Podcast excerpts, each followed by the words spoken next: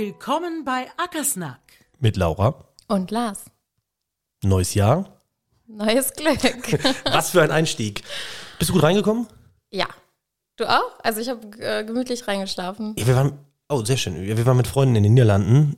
Da war Feuerwerk war schon ein Thema. Ja, hier war es ja deutlich weniger, muss man sagen. Okay, ja. Nee. Aber soll nicht um Feuerwerk gehen? Was hast du vor? Ich habe eine Frage an dich. Ja, los. Was ist das beliebteste Passwort 2023 gewesen? Im vergangenen Jahr. Mhm. Das wird eine Reihenfolge sein. Das sind eigentlich immer irgendwie Reihenfolgen von ich glaube, früher war das immer so Querz oder so für Tastatur. Da aber die meisten irgendwie lange Passwörter vorgeben. Mittlerweile ist es wahrscheinlich 1, 2, 3, 4, 5, 6, 7, 8.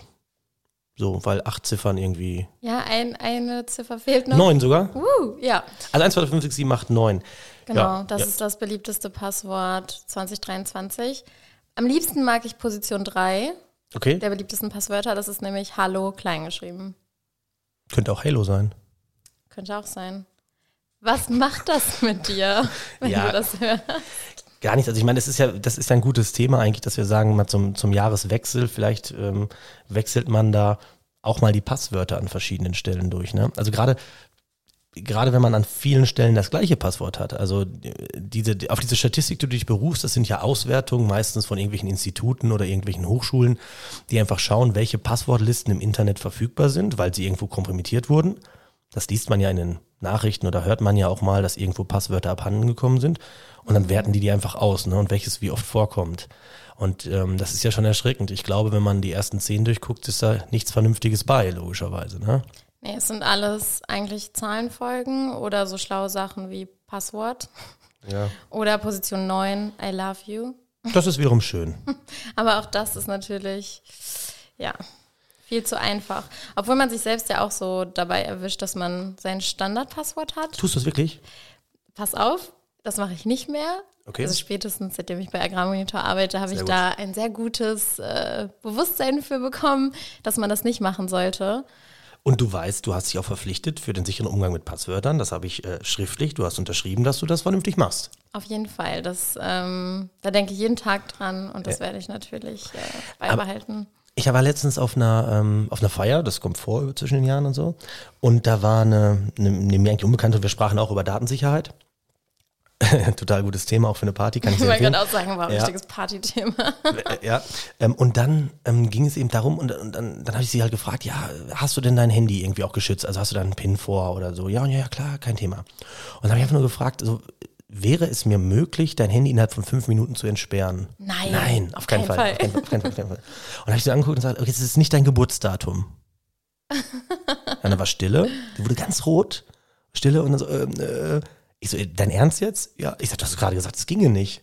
Ich sag, ja, wir kennen uns 5 Minuten, 10 Minuten und ich kann dein Handy entsperren. Ist vielleicht nicht ideal, ne? Nee, das ist auf jeden Fall das falsche Passwort oder der falsche Code. Wenn man sich überlegt, ich könnte dein Handy entsperren, was ich da für Möglichkeiten habe, was ich für Dinge zurücksetzen kann. Also da vielleicht wirklich mal schauen, ist das noch zeitgemäß, den Code, den man da hat? Oder empfiehlt es sich da vielleicht auch mal einen neuen zu vergeben? Ja, oder das Ganze halt auch doppelt zu schützen. Ich meine, das iPhone bietet ja auch Face ID. Ja. Ich glaube, sicherer geht's gar nicht. Ja, aber Face ID ist ja alternativ zum Code, ne? Ja. Also dieser 4-stellige Code oder vielleicht den lieber 6-stellig machen oder 8-stellig machen, hilft sicherlich. Ja, aber natürlich gleiches Thema auch E-Mail-Passwörter oder auch der Zugang zu Agrarmonitor. Also ich meine, wenn man sich überlegt, was für Daten wir überall haben, wie sensibel Inhalte sind. An wie vielen Stellen hast du denn dasselbe Passwort? Ich würde behaupten, an wenig Stellen.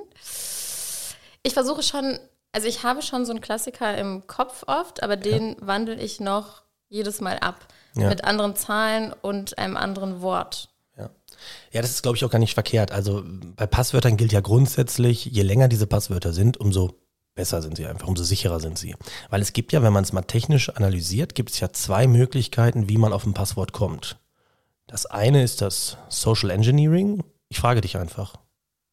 Und die These wäre, also meine These ist, das mit Erfahrung auch ein bisschen untermauert, dass jeder Mensch es dann, also innerhalb der ersten 30 bis 60 Minuten sagt das ja einem schlicht und einfach. Also sind wir beim Geburtstagsthema. Na, also wenn ich jemanden kennenlerne und in so einem Smalltalk innerhalb von 30 Minuten der Name fällt, also bei dir zum Beispiel Erwin.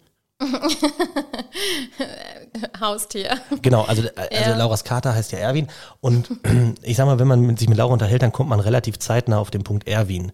Jetzt wäre es natürlich nicht so gut, wenn Erwin auch irgendwo in den Passwörtern vorkäme. Nein, kommt nicht vor, aber manchmal reicht ja auch zum Beispiel eine Instagram- oder Facebook-Recherche und dann kommt man ja bei mir vielleicht relativ schnell auf das Thema Pferd. Ja. Es könnte sein, dass eins meiner Passwörter das Thema Pferd behandelt. Ja, und das ist ja im Prinzip genau das, was ich mit der Geschichte gerade auch erzählt habe. Ne? Also wenn ich sie nach dem Geburtsdatum gefragt hätte, hätte ich es sofort gehabt, ohne dass sie mir ihr Passwort verraten wollte. Ich war bei einer Kundin, die hat sich dann ein neues Passwort vergeben und ich habe das natürlich nicht gesehen, habe mich dann umgedreht und habe gesagt, so, das ist aber nicht jetzt der Name so und so. Und dann guckt sie mich total blass an, ja, wie ich das nicht sehen könnte, wo das gestanden hätte. Ich sage, ja, an der Wand. Also die war Springreiterin und da waren sehr viele Urkunden an der Wand, eben mit ihrem Pferd zusammen. Ja. Und dann war sie eben auch kreidebleich und sagte, ja, wie? Ich sage, ja, das steht hier ja überall im Büro. Also das war mein erster Tipp. Und wenn der stimmt, dann ist das zumindest fragwürdig. Also Das ist sicherlich der eine Aspekt, Social Engineering. Ich frage die Leute einfach, die erzählen es mir bereitwillig. Da gibt es natürlich diese Extremfälle, also Enkeltrick, jeder kennt das, die Senioren im Altenheim gefragt und. Also gibt es ja immer in den Medien unzählige Beispiele. Aber eben auch viel subtiler, dass Leute es einfach verraten. Phishing-Mails zum Beispiel. Ne? Loggen sie sich jetzt beim Online-Banking ein und das ist gar nicht die richtige Seite. Also das ist der eine Aspekt, da muss man einfach wachsam sein und vielleicht nicht alltägliche Passwörter verwenden. Und das andere ist technisches Ausprobieren. Da gibt es aber auch technische Systeme, die davor schützen. Gerade wenn Agrarmonitor wäre das nicht möglich, dass jemand technisch Passwörter knackt, weil wir einfach übermäßig viele Anfragen registrieren. Wir wissen eben, wann oft angefragt wird. Aber das ist auch der Sonderfall, weil das natürlich immer mit technischem Aufwand verbunden ist. Und wenn das Passwort 12356789 ist, dann ist ja gar nicht erforderlich, dass ich technisch daran gehe. Und bei technischer Herangehensweise hilft am Ende nur Länge. Je länger, desto besser, umso komplexer wird es. Ja, Zahlen hinzunehmen, Sonderzeichen sind auch nicht verkehrt. Hast du ein System, wo du sagen würdest, okay, so kann ich mir mein Passwort irgendwie merken, was komplex ist? Ich wähle gerne ganze Sätze, also wirklich lange ganze Sätze mit vielen Wörtern, weil auf einen ganzen Satz zu kommen, ist ziemlich schwer. Genau, und das wurde mir mal als Tipp mitgegeben. Und du kannst ihn dir merken. Und ich kann ihn mir merken. Also ganz konkret, wenn ich sage, in den Sommerferien fahre ich gerne an die Ostseeküste, Ausrufezeichen. Dann habe ich da Großschreibung drin, Kleinschreibung drin, habe dann Sonderzeichen drin. Vielleicht sage ich noch gerne, am 1. Januar fahre ich immer gerne an die Ostsee. Ja. Dann habe ich auch noch eine 1 und vielleicht einen Punkt drin. Aber das sind sicherlich Dinge, die es helfen, einfach Passwörter komplexer zu machen und schwerer zu erraten zum einen, aber zum anderen eben sie sich auch noch merken zu können und zum dritten natürlich, sie auch schwer nur knacken zu können. Dieser Klassiker ist ja manchmal, dass man aus dem Urlaub kommt und man ist so erholt, dass man seine Passwörter vergessen hat. Ja.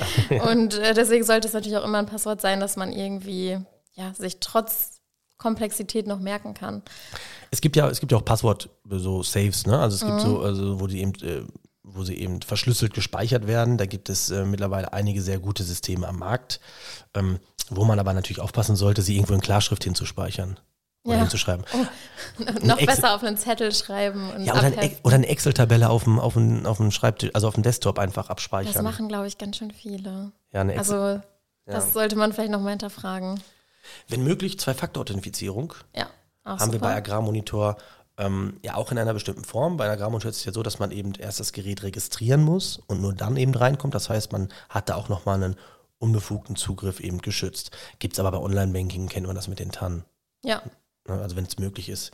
Generell bei vielen kommt das jetzt. Also dieses doppelte Absichern ist auf jeden Fall noch sicherer. Ja, ich will nochmal auf den Punkt gleiche Passwörter bei unterschiedlichen Dingen. Also ich habe das ja gerade erzählt, es gibt Fälle, wo große Passwortmengen eben kompromittiert werden, wo die eben rauskommen. Und wenn ich da dann eben die mit einer E-Mail-Adresse verknüpft habe, also ich habe laurastock@gmail.com, weiß gar nicht, ob du die E-Mail-Adresse hast, aber und dahinter steht, das sind vielleicht deine Benutzernamen, die du bei Sony, weil du eine Playstation hattest. Und Sony wurde gehackt und die Daten sind raus mit diesem Passwort. Und wenn ich dann schon die Kombination aus E-Mail-Adresse und Passwort habe, dann ist der Verdacht ja hoch, dass, das ist ja bei ganz vielen so, dass das gleiche Passwort eben auch an anderen Stellen verwendet wird. Für eBay, für Amazon, für About You oder was es auch immer gibt.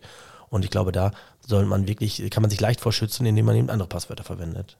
Genau. Und was sagst du, wie häufig man ein Passwort ändern sollte? Ach, keine Ahnung. Je häufiger, desto besser vielleicht. Ja, obwohl dann natürlich auch wieder so ein bisschen dieser Effekt eintritt, dass man Probleme hat, sich das Ganze zu merken. Ja, und man muss es ja auch tun. Also ich meine, man kann ja alles immer theoretisch erzählen und sagen, so ist das und man müsste und könnte mal. Deswegen ist natürlich auch jetzt irgendwie Jahresanfang einfach mal eine gute Zeit, sich wirklich aktiv... Guter Neujahrsvorsatz. Vielleicht ein guter Neujahrsvorsatz. Neujahrsvorsatz, Datensicherheit. Aber gegebenenfalls auch mal Datenvermeidung. Weil wir reden immer über Datensicherheit in elektronischen Systemen. Das ist ja auch genau richtig, dass das wir als Dienstleistung ja auch anbieten, dass das, was wir für unsere Kunden machen. Aber wenn man dann im Büro reinkommt, wo alles ausgedruckt auf dem Schreibtisch liegt und jeder in das Büro reinkommt, ist der Witz auch weg. Ne? Also habe ich auch schon oft erlebt bei Kunden. Ja, aber da muss auch, dass bloß keiner meiner Mitarbeiter die Rechnung sehen kann und. Ja, alles richtig. Das löse ich ihnen technisch.